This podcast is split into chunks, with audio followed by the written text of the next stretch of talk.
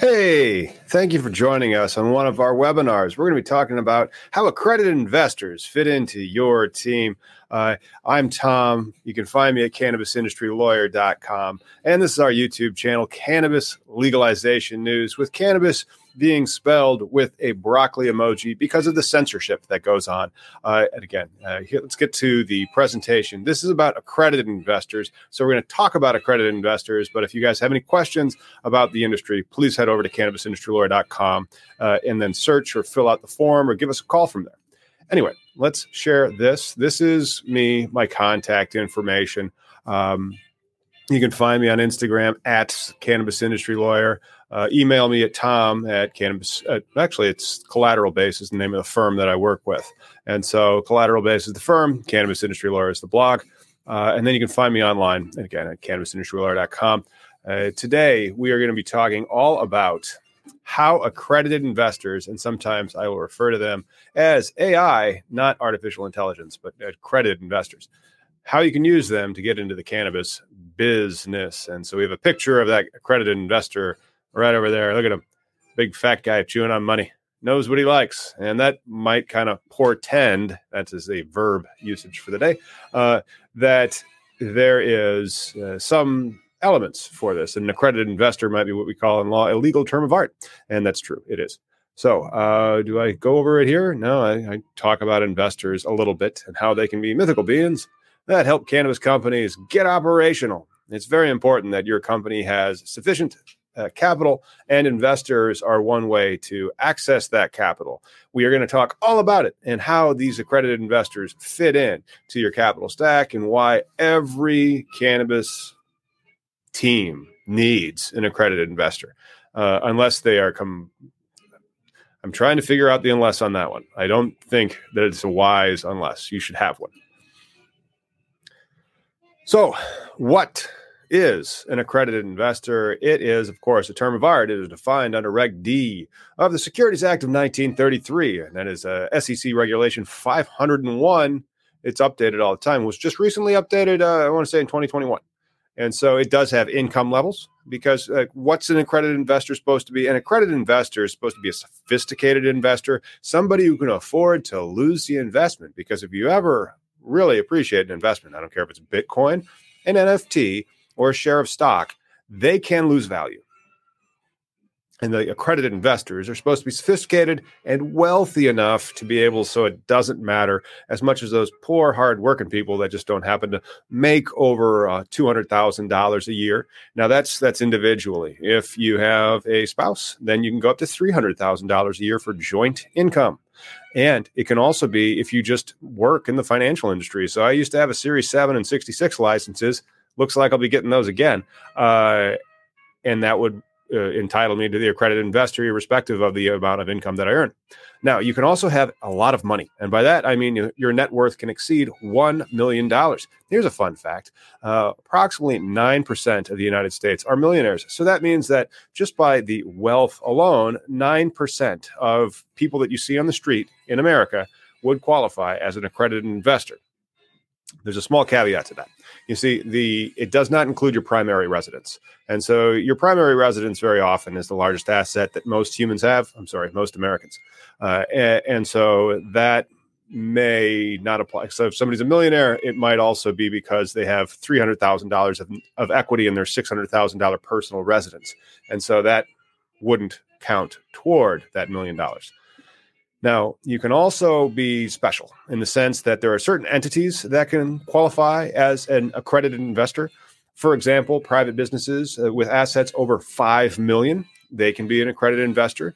You can also be an accredited investor if you are a manager or a director in a company that can entitle you to be an accredited investor. Now, accredited investors, though, do not include special or specific purpose vehicles, which are also sometimes called SPACs. So you cannot create a company for the specific purpose of purchasing other securities and be considered an accredited investor. So again, that is not my opinion that you read this in Reg D under the Securities Act of 1933 and they update this. You know, the SEC Rule 501 was most recently updated pretty recently about I think 2021 or 2020. So uh, the accredited investors. Now, there's an old saying he who has the gold makes the rules. And that's very true for the accredited investor. Uh, they have the money and they might have the money for doing uh, the launching of your business. For example, we have some some hypotheticals on here. Uh, this is going to be a hypothetical $10 million startup cost, and you're going to build a 10,000 square foot indoor grow and one dispensary in a highly regulated state like a New Jersey, like a Michigan, like in Illinois, like um, you know a state where you're going to have a lot of security and a lot of uh, setbacks and zoning requirements at the municipal level. So y- you have to you know keep it clean, make sure that you uh, aren't aren't slacking on anything because the regulators are watching. This isn't Florida. Uh, so that uh, investor, that accredited investor, will allow you to access the debt markets. And how you, can you access the debt markets? Maybe that accredited investor will purchase some securities from your cannabis company or, or give your cannabis company a loan, which may convert into securities. And by securities, I, I typically mean the definition of securities under the the Act of 1933. Uh, but that's a very broad definition. So, like in theory, uh, a promissory note wouldn't count as a security, but a, a bond would, and they're very similar. That's what an accredited investor can do for your cannabis company. It can help you access the debt markets and also purchase your LLCs or if you are C corp, uh, your securities. Uh, let's discuss that in more detail. That's right. And I've belabored that point. Accredited investors can help you get a loan or buy securities. Loans, yes, yes, there are actually cannabis loans. Uh, they are not uh, cannabis loans that you would get from the bank down the street. They are cannabis loans that you would get. You, you can find the lenders very often online. Uh, some of the lenders, or actually some of the banks that I see, and these are credit unions very often, credit unions have a different federal regulator than most federally insured financial institutions do. Uh, and then there's private equity firms that have large pools of capital that they're seeking to put to work. And, and very often they are lending, often for double digit interest rates, to the industry. When safe banking happens, it'll still probably be there. When it's descheduled or rescheduled, then you'll see banks starting to actually provide uh, such services and maybe even SBA loans. Those types of things don't exist right now, but you can get construction loans. Uh, as a cannabis company, you can get uh, inventory loans. There's all sorts. There's direct lenders that are out there, uh, and by a direct lender as opposed to a loan broker, the direct lender lends from their capital to the borrower directly, hence the name. A, an accredited investor can help your team access these types of financial products that would be off limits to you if you just didn't have the money, you know? Equity financing. What is equity financing?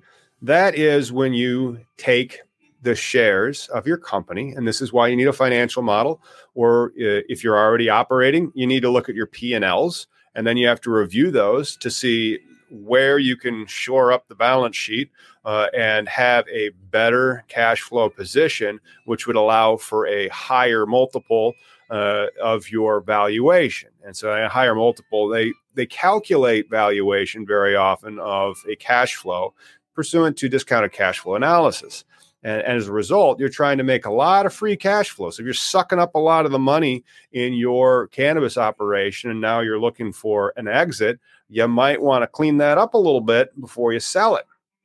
Stop taking so much cash out of it, you know? Uh, and how or why would this be important to an accredited investor? Uh, because those cash flows are where that investor can see its return. This is one of the reasons why we spend a lot of time making financial models over a collateral base so that we can show the investor, the accredited investor, what you're going to get, what we have an estimation to believe your return's going to be. And of course, in the documents that we'll talk about later in this broadcast about actually selling the securities, we will call these numbers arbitrary because mostly they are. They're pro forma numbers. And pro forma numbers are for the sake of form. These are the estimations that you've made, but they're your estimations. They're a little bit arbitrary. And your and the reason why you say that is so that the investor doesn't say that they were misled in the future. There's a lot of risk protection that you do when you're um, raising capital in this industry because you never want to have somebody to come back against you and say like hey i never would have invested that money or you screwed this up and you invested the money incorrectly uh, that happens a lot more in oklahoma than in other locations but just because there's a lot of investors there uh, an accredited investor can help your cannabis company get through that debt underwriting process once you have found a creditor in private equity that will lend to your license. Uh, it's it's very difficult to find that first, and then that creditor is going to ask for what your personal financial statement. And what is a personal financial statement? Why do you need one? You need a personal financial statement for the same reason that a, a business needs a balance sheet, because it allows the creditor to see what is there in case something goes wrong and how do they get paid back. So, your personal financial statement will show all your assets and all your liabilities, what the cash value is, what the non cash, because like real estate's not cash. You know, securities, thickly traded, public securities. And by that, I mean like the S&P 500.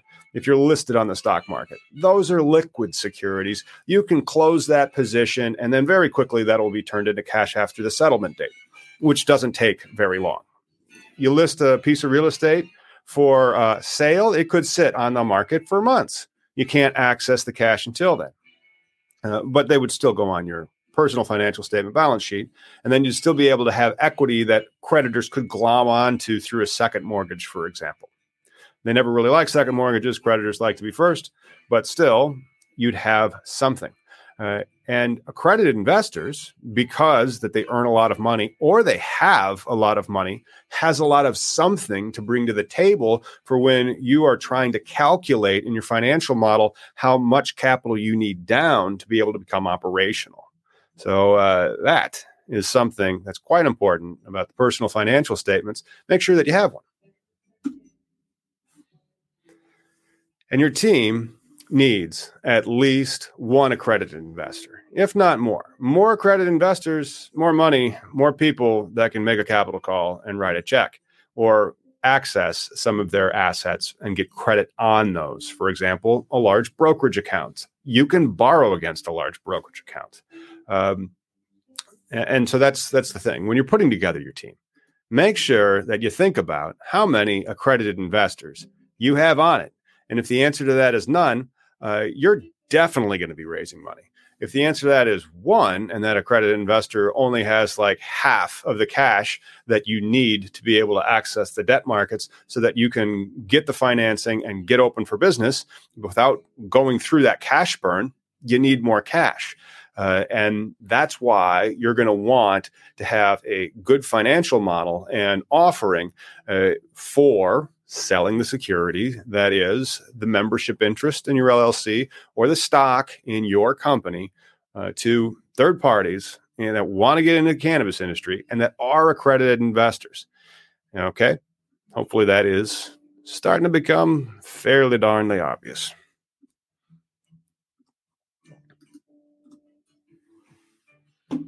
Uh, the five C's of commercial credit. I, I like going over these and uh, they're just kind of like a checklist for you. Uh, these are what bankers are looking for when you get a loan. They're looking for the collateral. They're looking for the capital skin in the game. They're looking for the conditions. For example, like your financial model and business plan might explain to possible investors why it makes sense, why the time is right for now.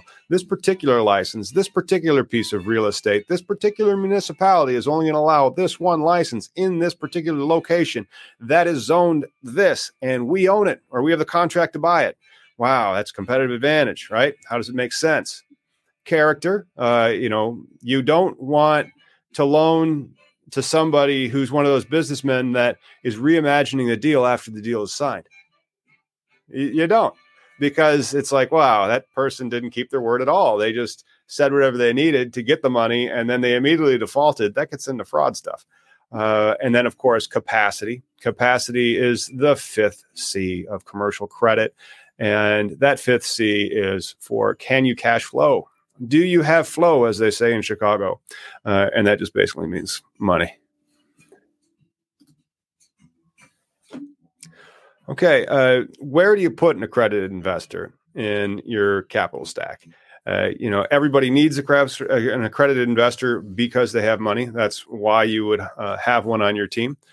But what type of equity do they get, and what types of equity comprises your uh, LLC's interest? And what do I mean by that? I mean, like when I say like a security, I mean that it is a right to something. And, a membership interest or a share of stock is an ownership right in the company, or the, they're both companies, or one's a corporation, one's an LLC. Uh, and, and, that right allows you to have perhaps some control or uh, some right to distribution of profit. Uh, and so, what type of profit or distribution can you have? Uh, and that's what this capital stack really demonstrates. You see, all the way at the bottom is the least risk. That is debt. Debt is always paid first. Creditors are always paid first before shareholders. All right. And so your senior debt very often means a creditor who is in first position.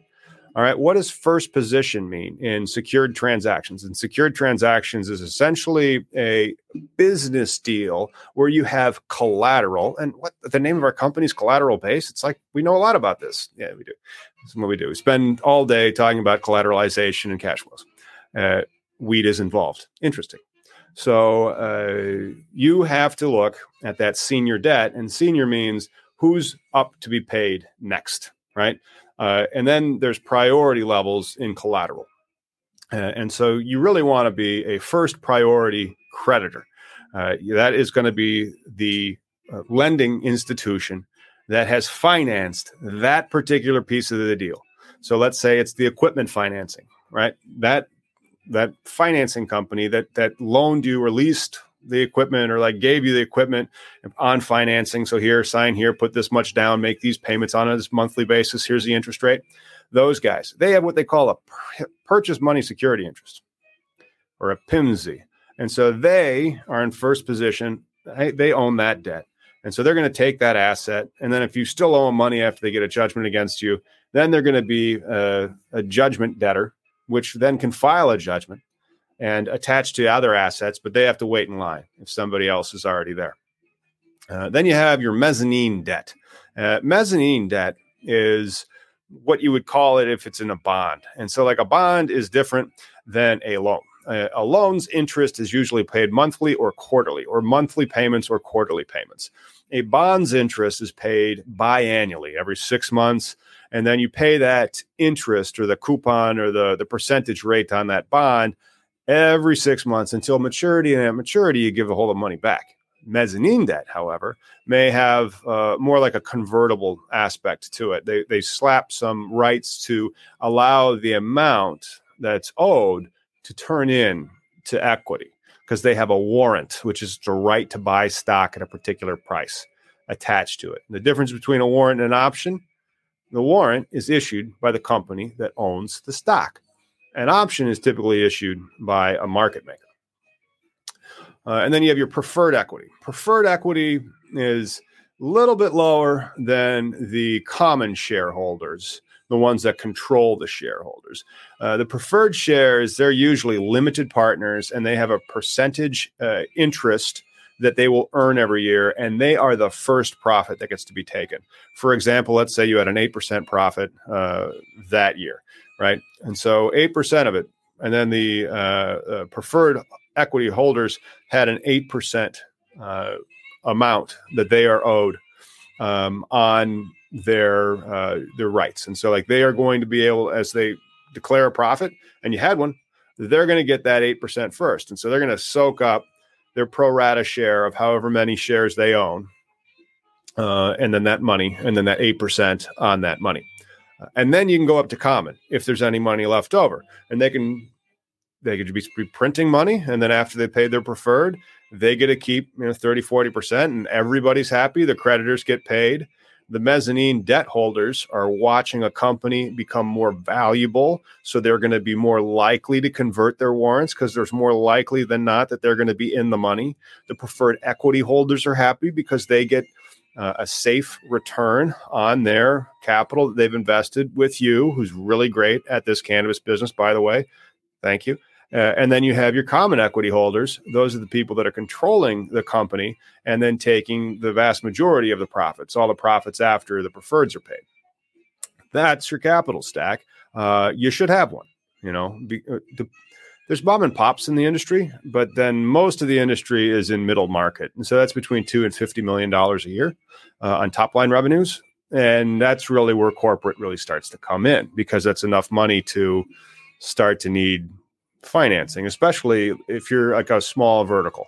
You have two dispensaries and 20,000 square feet of cultivation space. Those dispensaries you might have, you know, three or four million dollars locked into, and that 20,000 square feet of cultivation space, six or seven, maybe more. Uh, and, there you go. I mean, you, you have debt, you have investors, unless you were able to strike a check, but uh, then your team was completely accredited investors. So that's what accredited investors can do. Accredited investors can open many doors to cannabis license holders. Very often, the social equity conditional license holders, these accredited investors are so important uh, because they may not be able to get open for business without one. Uh, they very often are bootstrapping, and that just basically means paying uh, out of their own resources as opposed to using OPM, which means other people's money, and making these types of complex uh, financial models that allows you to say, here's these cash flows. You know, we're going to have these preferred shares. We anticipate being able to make all of our uh, preferred payments because our cash flows are going to be this. Here's our, our model that says that these numbers are what we anticipate, but of course, they're arbitrary, they're just pro forma.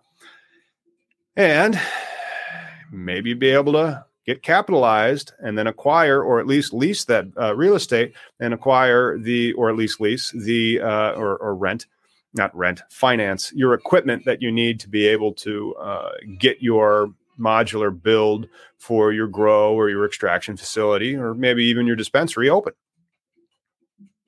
Accredited investors don't forget to put one on your team. So now you have found a credited investor and you want to sell you want to sell shares or maybe membership interest. And what's the difference between shares and membership interest? Shares would be if you have a C corp. Remember, uh, S corps can only have one type of stock and only 100 shareholders. C corps can have different types of stock and more shareholders. And LLCs can do whatever they want. They're very flexible. So how do you sell stock or membership units in your cannabis license uh, before or after it's been awarded?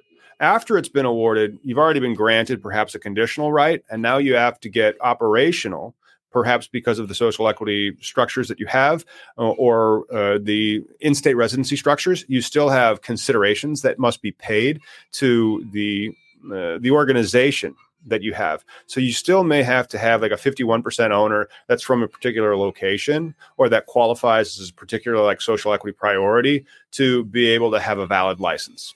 Right.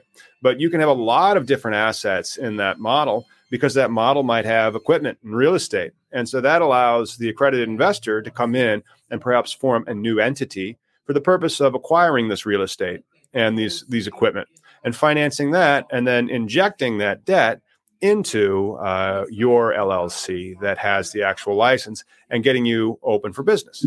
That's the real exciting thing uh, that the the sale of the securities can. Now, when or how do you sell stock in your cannabis company? Uh, very often, you need to follow one of the safe harbor exceptions under the Securities Act of 1933, which means that you need to have um, what they call a safe harbor under particular provisions of Regulation D. There's a couple of these provisions that do the vast majority of all capital raises uh, that are done besides like you know publicly traded companies. So stuff that you don't have to file in the Edgar, Edgar database on the SEC, for example. These are private placement memorandums. Uh, or I'm sorry, these are private placements. And very often, a private placement memorandum is what they call an offering memorandum. And an offering memorandum, in its most uh, familiar case, is still quite alien to, to most uh, people because they may not have a lot of stocks that they own.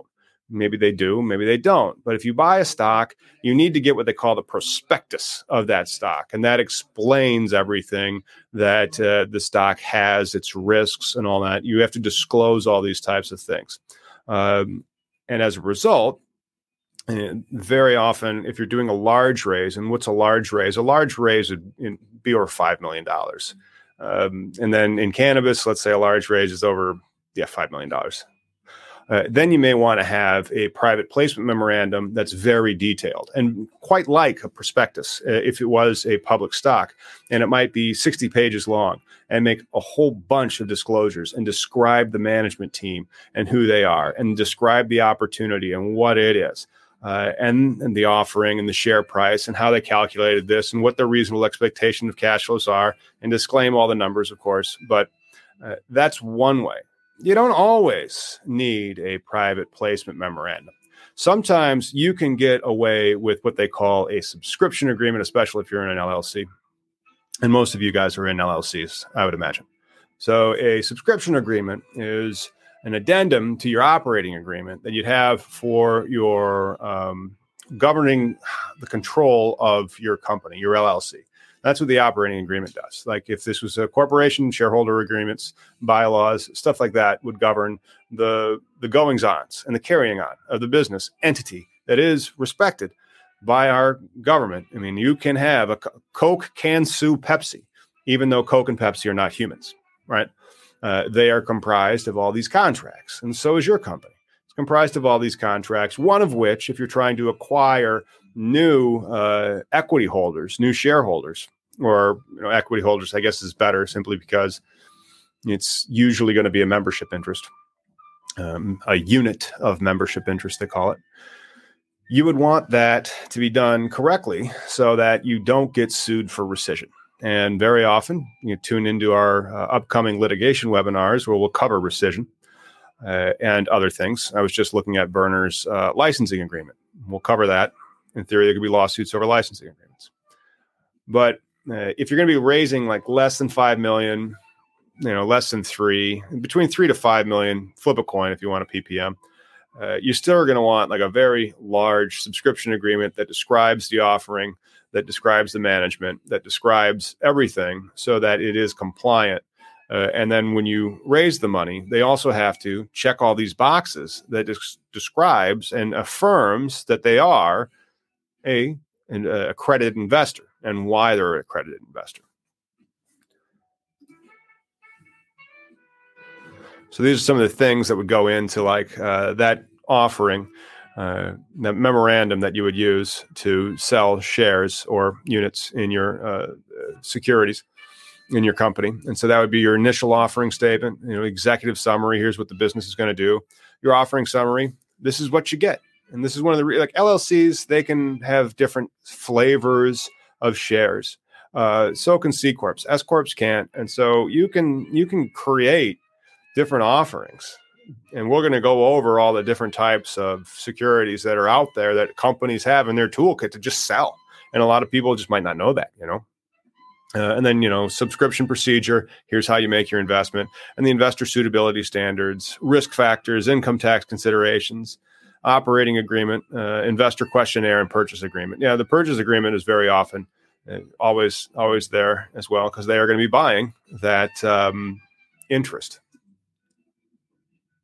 And so these are a whole bunch of the securities that you can you can buy uh, or you can issue. And so like a company could just not, not an S corp, of course, because an S corp has a lot more restrictions on it. But like a, a C corp or an LLC, they can they can issue all sorts of different types of shares, right? They can they can issue. Let's zoom in on this: the common stock, the preferred shares, the C class shares. C class shares are interesting. That's how you can uh, have a dilutive voting share. So, like Google and other tech companies do that with like C shares, they call them. Mezzanine debt, you can issue bonds. These bonds can have warrants attached to them. You see, it's um, it's a whole hodgepodge of different rights that you have that you can sell from your company, and so your company has all the rights, you know, and and all the the membership units. And people very often just kind of oversimplify it and they just see it as uh, 100% they just they see the world through s corp lenses but the world's not an s corp and the cannabis world is certainly not an s corp and so your accredited investor has the ability to come in and have different um, rights in your company than just anybody does. Uh, and so you can make a deal with them that can be custom to that accredited investor. Now, very often they're going to want control. And they're going to want control because, especially if this is your first rodeo, this is your first license, you've never run a business this complex, and you're asking for $3 million in cash so you can turn it into like 10 million in debt of course they're going to want control how are they going to be able to get that money back how are they going to be uh, assured that what you're doing is going to be successful. Especially, remember this two thirds of businesses fail in the first five years. Just saying. Uh, there will be a lot of turnover in these licenses and a lot of consolidation, M and A, and and buying and selling of these licenses. And how can we help you over there at the uh, collateral base? Well, what we like to do is we start with a capex evaluation, uh, and so this is where are you?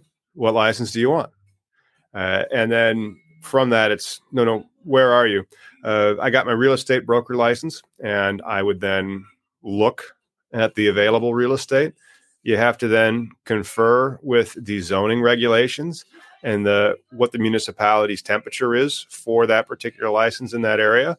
Not only that, capex, what type of cultivation are you building? If it's you know, and the real estate play, and a lot of people say that cannabis is a real estate play. It's going to be different if you're in the agriculture side or the manufacturing side, as opposed to if you're in the retail side.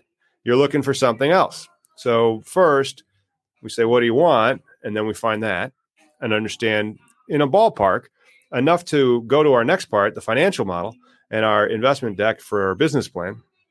Now we know what you have uh, or what you want to build. And so, because we know what you want to build, we know about how much it costs and what its cash flow potential is going to be. If it's a dispensary, we'll find you a comparable dispensary and we'll say, okay, uh, based on our models that we will be making, you know, that's the financial model that we would make. Uh, we'd say, all right, well, we think it's going to do this much top line and this much bottom line, and then the cash flow is worth this based on discounted cash flow analysis. And then once we have those uh, two things, we really know what you're offering to your investor that's when we'd be ready to start with the application process, you know, setting up the LLC that will be the license holding entity and uh, going through the application itself. This can be uh, extremely complex in the sense, like right now, Alabama's on. Uh, uh, Illinois was also very complex. Florida is going to be, I think, forthcoming. That was a fairly complex one. If Arkansas legalizes it, I could see that being a limited market and, and complicated. Then there's open. Uh, New Jersey's open, Michigan's open, uh, Massachusetts is open. That doesn't mean that it's cheap to get a license there. You still have to build the stuff. It just means that you have a lot more competition. So it's even more important to be adequately capitalized and have some good investor relations and some great offerings that your company would be able to make for other people. And so very often the um, the PPMs because uh, they they they describe the offering. The subscription agreement is more like you know checking boxes and you're going to be buying this and you still have to disclose everything uh, otherwise they have that rescission risk you can't just waive that uh, and as a result you know you can really understand from doing that due diligence as to the real estate and the capex and also the cash flow potential what is going to be available for an investor to glom onto and make a reasonable return on uh, without uh, completely derailing your plans but these investors they are going to want control, uh, especially if this is a new entity. Uh, I can take a little bit of questions. There's not very many people on this. This one was not uh, as well attended as the other one that was more generic, but I wanted to do a couple of various things, and I think I got what I was looking for. And uh, hopefully, if anybody does have any questions, let me know. If not, don't forget to tune in to cannabis legalization news on Sundays, and I'll see you at the next time. It is 420 somewhere.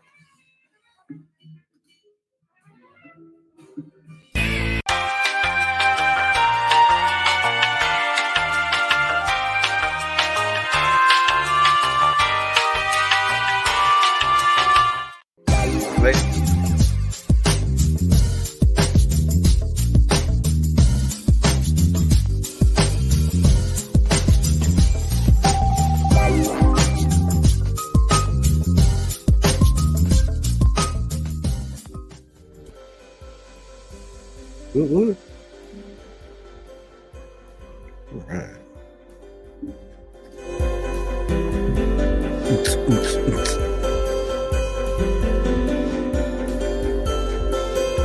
Brown chicken, brown cow.